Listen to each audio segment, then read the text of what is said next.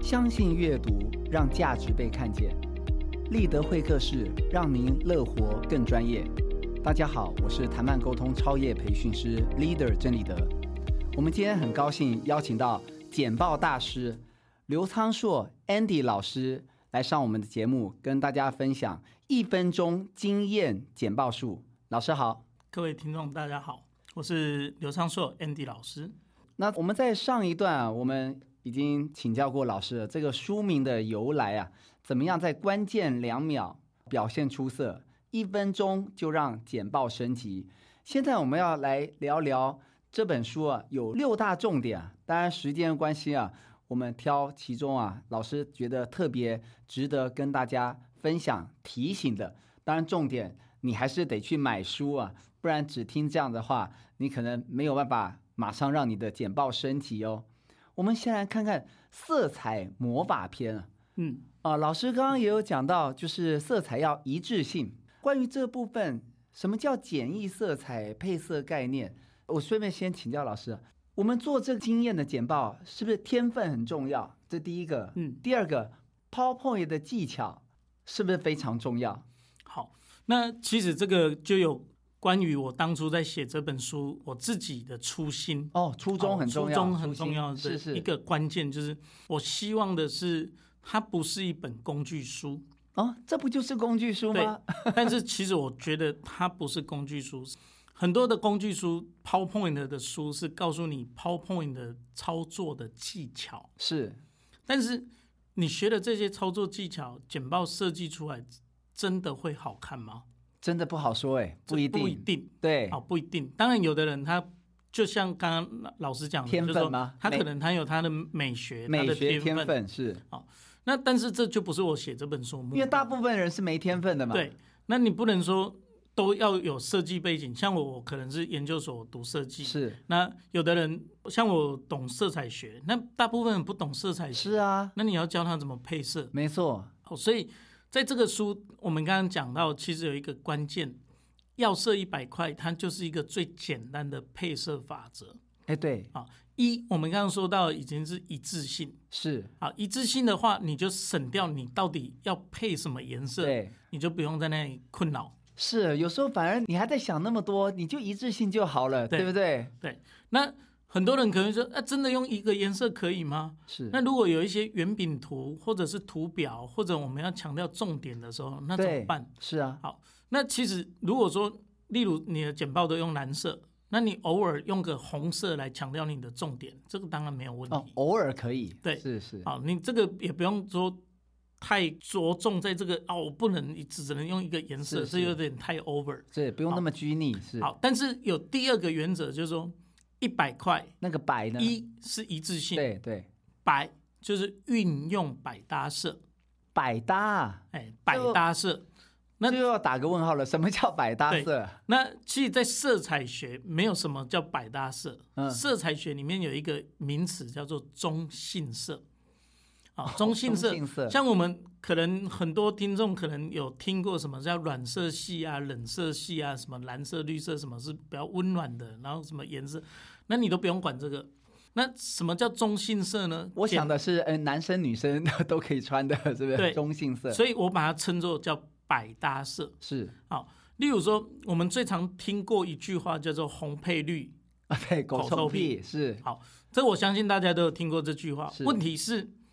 红配绿真的不好看吗？哦，很好看，很亮啊，对是不所以是？例如说，你看圣诞节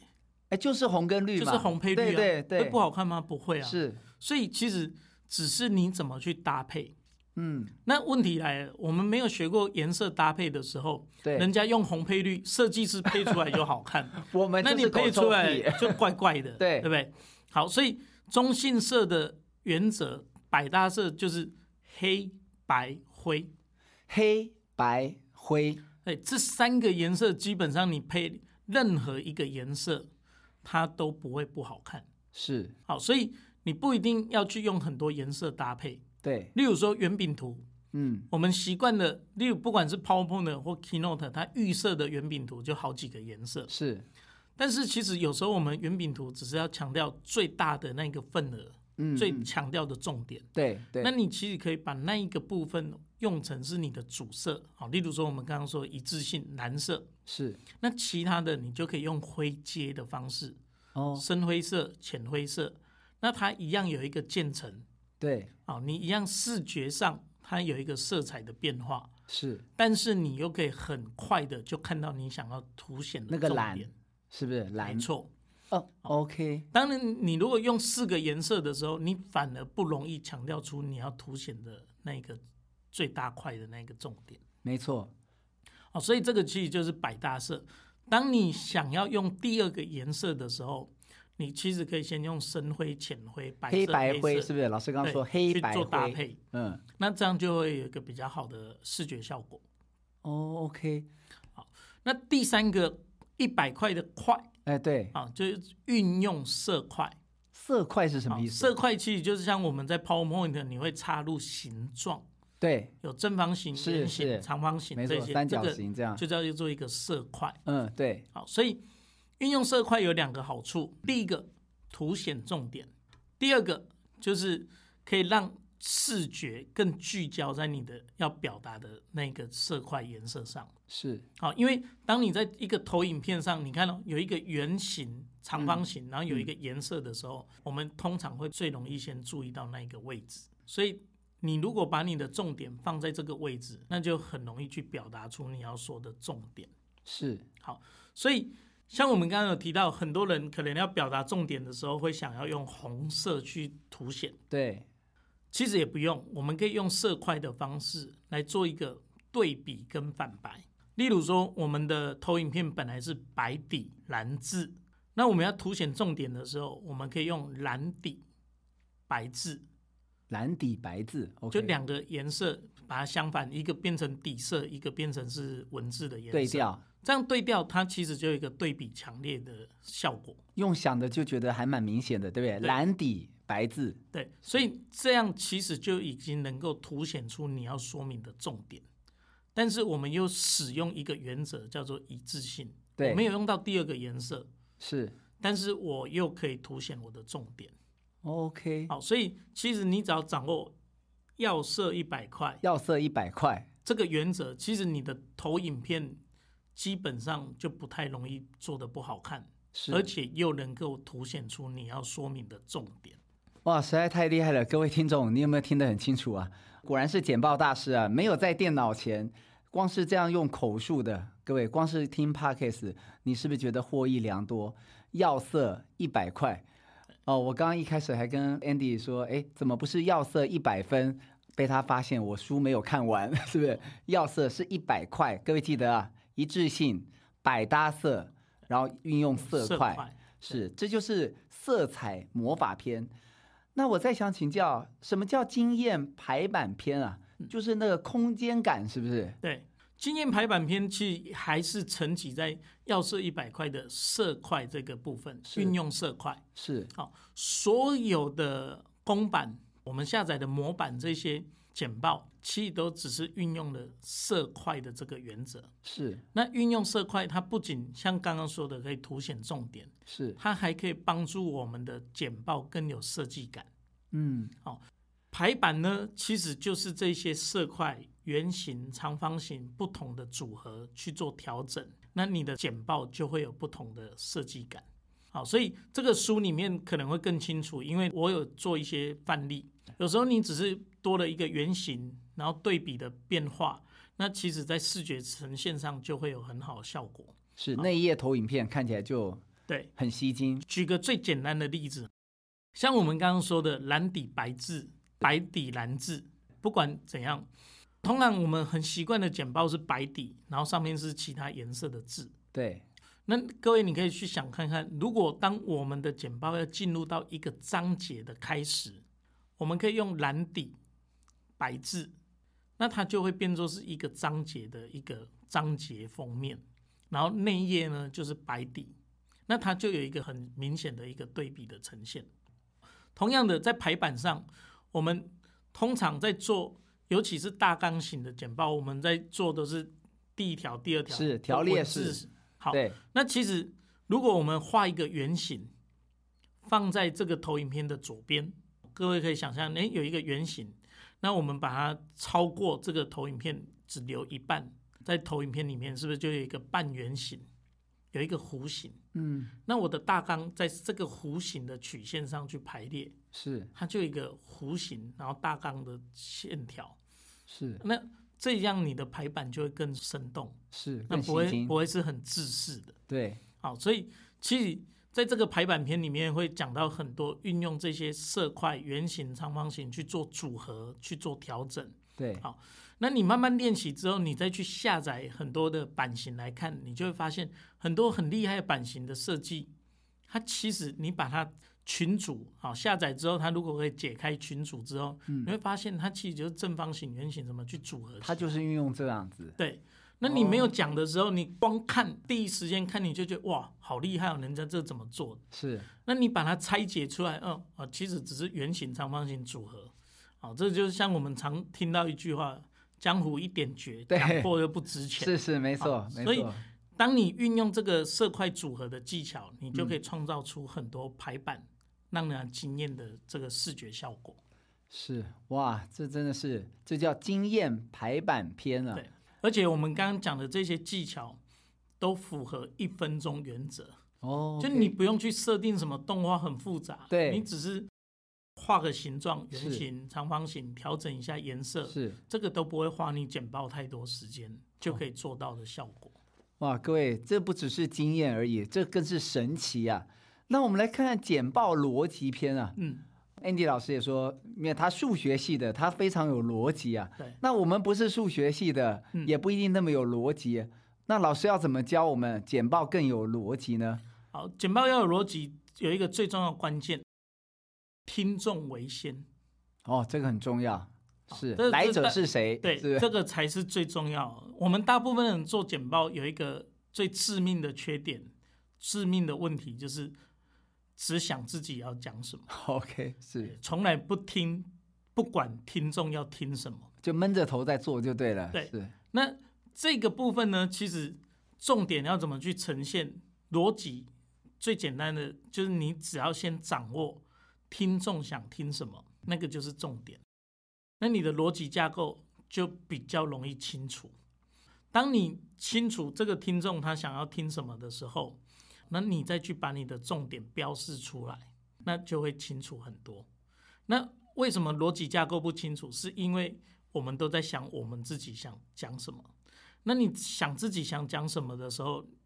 往往就会诶，这个好像也要讲，这个好像也要，因为是你没有一个主轴。是好，所以放在企业或商业简报，你去想，如果你换一个角度去想，主管想听什么，那你就不会觉得说，诶，什么要讲，什么要讲。是因为很多东西其实主管是不听的。对主管来说，他最在意两件事情嘛，第一个有没有营收，会不会赚钱；对第二个，那这个值不值得去做，执行的效率好不好。是那其实你根据这个去把你的简报内容铺陈出来，嗯，那架构自然就不会有太大的问题。就像刚刚老师说的，主管想要听的那两个，你就以它为轴心，对然后再发散出去，对满足那两个他们想要听的。对，那其他都不是重点。是好那没有逻辑架构，原因是因为你没有先掌握核心，所以是好像什么都应该要放进来。对，那什么都放进来的最后的结果就是四不像，是然后甚至就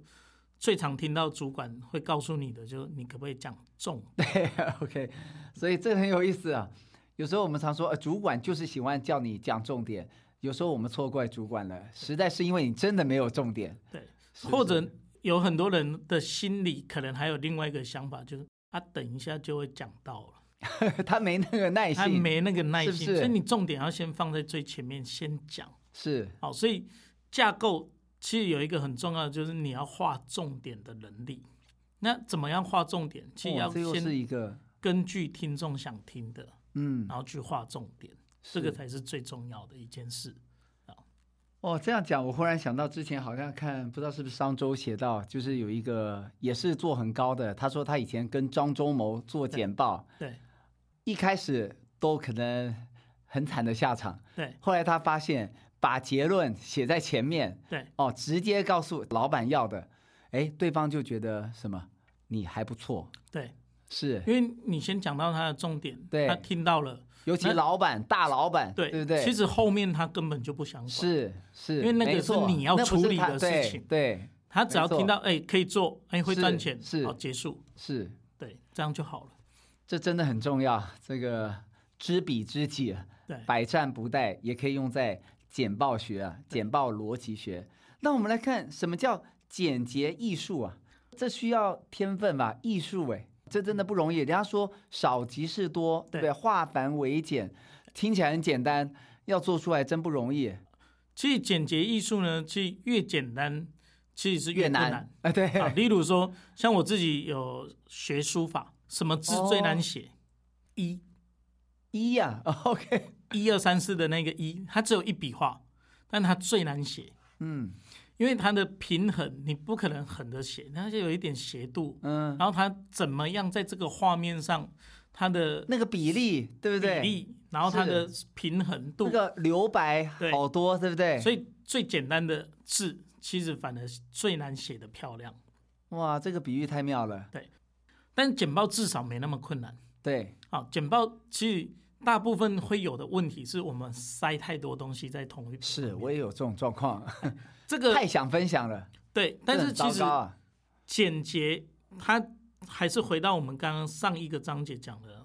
重点是什么。当你清楚重点是什么的时候，你自然不会在这张投影片里面塞太多东西，而且只能有最重要的重点，你不能说都是重点，对不对？都是重点，就等于对没有种重点，嗯嘛。是不是？就像我上课也会举一个例子啊，我们国小一定都有画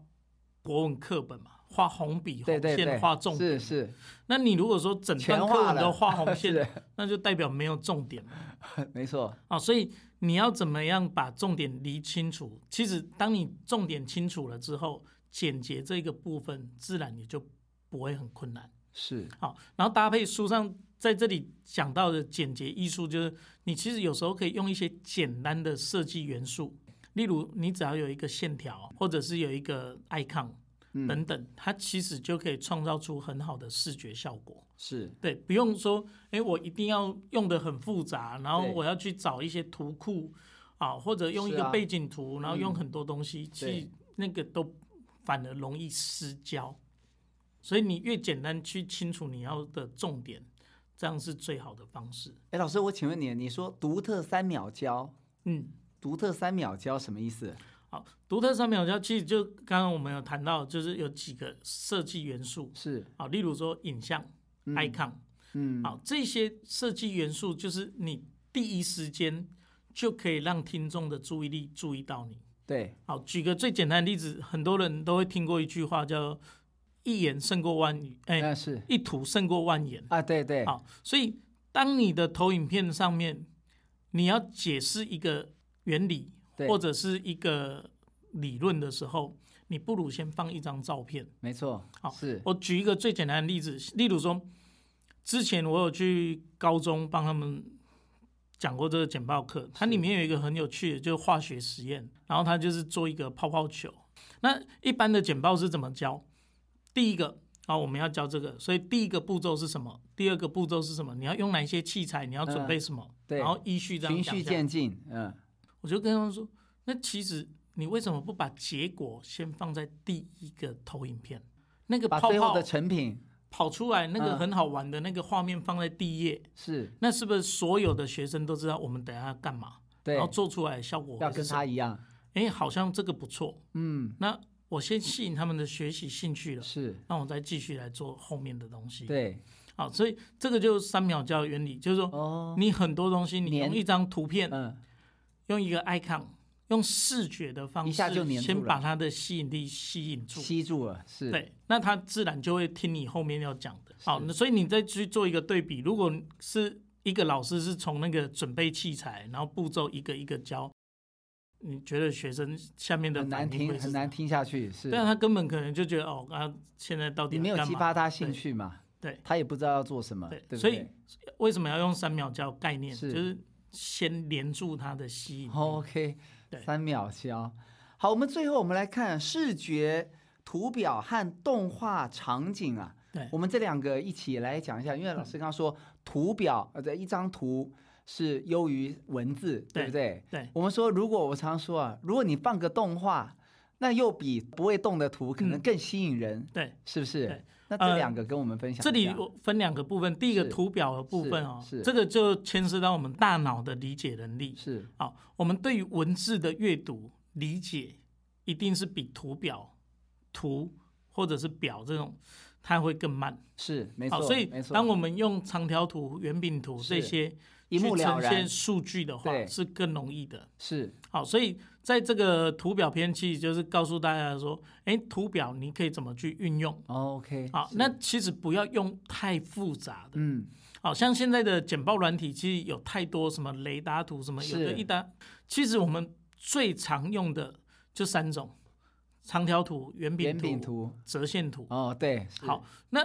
这个其实你就不用再去教育你的读者、听众，因为你秀出来，大家可能大家都国中看、懂高中对大大家都会嘛有一个概念说是哦，是这长条图代表什么意思？对对没错没错那，你如果你秀不要出一个秀你的好像对炫技是不你是？你修出一个雷达 图，那那什修么意思啊出一个什么瀑布图的时候，是他还搞不清楚，那这要这个表达图什形么？还要表达对什么对是他，的理解反而会更慢。对没好，错，所以在图表篇就是会告诉大家你怎么去运用这些哦图表， OK，不要哇用的太复杂。是是那同样的，其实，在动画动画也是一样的概嗯念，是嗯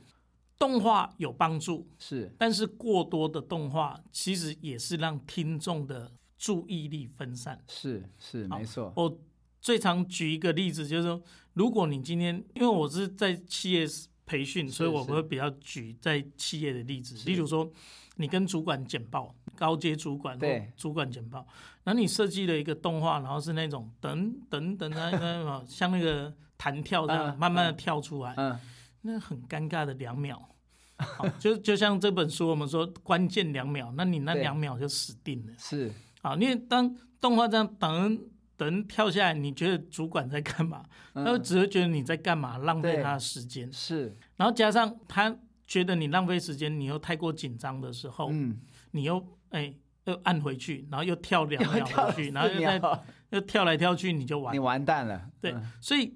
动画片里面我有讲到一些不是要大家去设计很复杂的动画，对但是有一些是对动画的我们在视觉引导上有帮助的。是好、是哦那我快速举几个例子，嗯例如说有一些我们的联表的进度，或者报表的进度，嗯或者是像甘特图，是是或者是阶层。对好、以前我们如果全部把它挤在一张投影片里面，嗯那就有一个问题，就是资讯太多，文字会太小。是那在这个书里面，我会介绍大家去用推移、推入、推出这样的动画，嗯把这种甘特图或者是阶层图，你可以把它拆成三张投影片。哦 OK 然后配合动画之后，它可以很流畅的播出来的时候，在我们的视觉或大脑理解上，它就是一张大无缝张。接轨这种感觉，对，是那反而你每一张投影片，你都可以字又可以放得更大，是因为你把元素你不会全部挤在同一对张，是那又不会有那种切割的问是题。好，所以动画这种动画就是对我们视觉理解上是有帮助的。是那这个就是我会鼓励大家去用的。是好，有一些动画只是帮助听众的注意力分散，那就可哦以，OK 省掉是这样。哇，太棒了！各位听完了，啊你是不是觉得意犹未尽呢？只是这样听是不够的，赶快上网布克文化出的《一分钟经验简报术》，